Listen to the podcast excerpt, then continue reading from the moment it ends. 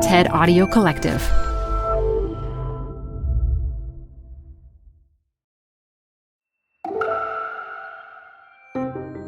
You're listening to TED Talks Daily. I'm Elise Hu. Conversations are happening in the business world about how to best account for corporations that do environmental and social good.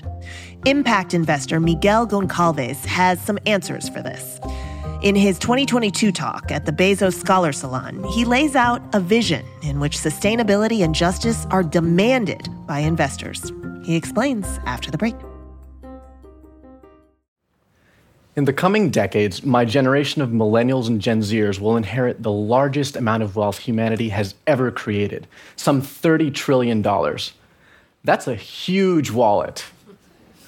Unluckily for us, we'll also inherit some huge issues climate change, geopolitical instability, inequality. What we choose to do or not do with this enormous wallet will define the future of our species. No pressure, folks. Why might you ask, am I talking about my generation's wallet? Well, the reason why is because I'm an investor, and the essence of my job is to allocate your savings to build a better future. Because I'm also a millennial who doesn't particularly like losing sleep over the thought of rising global temperatures, my job also requires me to think about what's good for society. And from where I sit, one of the keys to bettering the world is ESG investing. ESG stands for environmental, social, and governance. Think of ESG as additional little pieces of data that some investors consider when analyzing the risks or opportunities of an investment. So, for example, a car company that starts selling more electric vehicles may be around longer in a future where we can't burn as many fossil fuels. So, an investor might consider that company to be a safer place to put your money. In an ideal world, here's what ESG promises it promises better investment returns because money is invested in companies with sustainable practices, which makes them likelier to be around longer term. It promises business leaders who share more and better data about what their companies are doing. It promises greater productivity by allocating money to companies that maintain strong relationships with customers, employees, and suppliers. That's the vision. The good news is that some people, younger generations especially, have started buying into this vision, and ESG strategies have gained a ton of momentum over the past years. That's the good news. Hashtag happy. The not so good news is that we're still far away from achieving the full promises of ESG. Here's a sobering fact a recent survey from Callan, a major investment consulting firm, suggests that about half of institutional investors consider the benefits of ESG to be unclear or unproven. In other words, many of the people who will allocate millennials and Gen Zers money aren't fully convinced that ESG is relevant when deciding where to put your money. Now, I think there are many reasons why this might be the case. For example, investors focused on short term outcomes might not necessarily know the best way to consider longer term sustainability. Or there may be a sense that companies can't do well and do good at the same time. Whatever the reason may be, this is a problem, folks.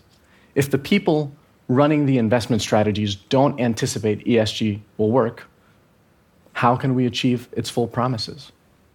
The key word in all of this is expect.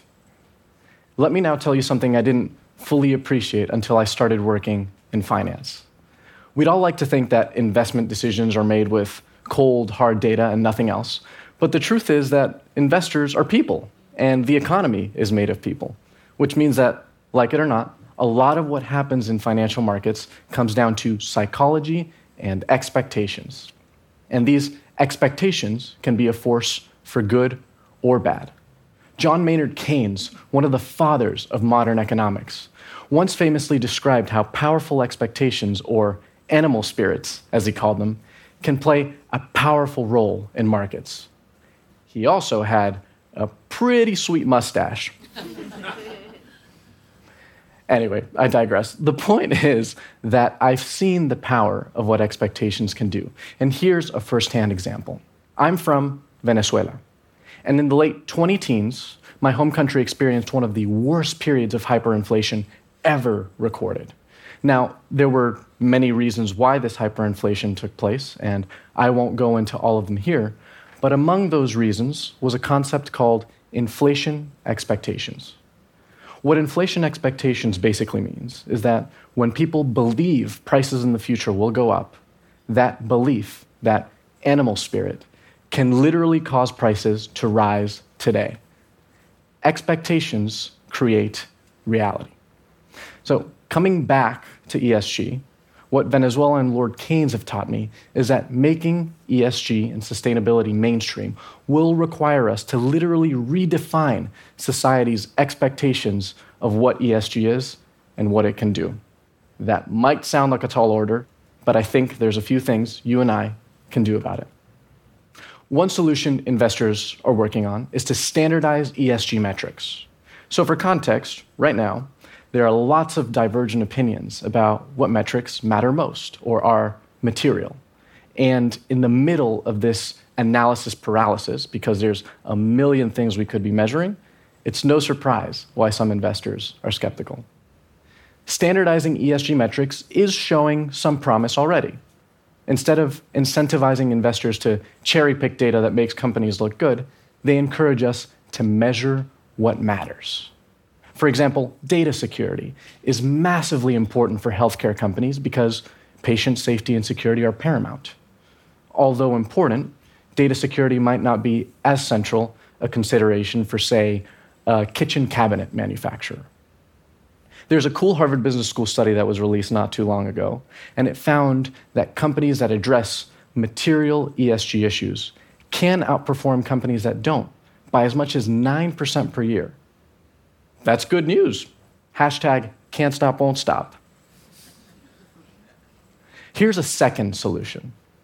Investors like me are working on literally changing the way we calculate financial forecasts.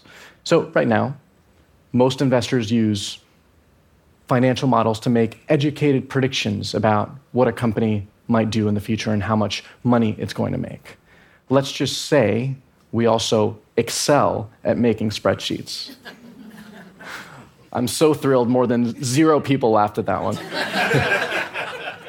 what if, though, what if, in addition to basic financial data, we built in other pieces of data into our models that are predictive of how much earnings a company is going to make? But beyond standardized ESG metrics or new ways of calculating financial forecasts, I think the third and most important thing we need is trust. If we trust and expect that companies that do good will be around longer, we start to create a future where ESG becomes an indelible part of any company. We start to create a future where sustainable companies are less risky to own and money managers believe in using the right data to make better decisions. We start to create a world where you, the personal investor, leverage the power of expectations to demand even more tools, even better metrics, and so on and so forth, where trust in the system improves further. Economists might call this a virtuous cycle. I sometimes call this the virtuous cycle of how to keep humanity alive for centuries and eons to come. Yay, awesome. But that might be a little too long. So, for short, let's call it the virtuous cycle of investing in the 21st century. Because, like it or not, it represents the future of investing. If there's one thing to take away from what I've been saying, it's this. Fellow millennials and Gen Zers, start thinking about your assets today. Start thinking about your savings, what might be passed down to you, and how it can be used to build the world's future. If you don't invest your own money, ask your fund manager what they plan to do with your assets, what metrics they use, and why. Your pension funds, your 401k, even the money in your savings or checkings account, all can be put to work to create the virtuous cycle of investing in the 21st century. And if this sounds like a pie in the sky idea right now, think about Lord Keynes' mustache for a second and consider whether it's your expectations that may need changing. Thank you.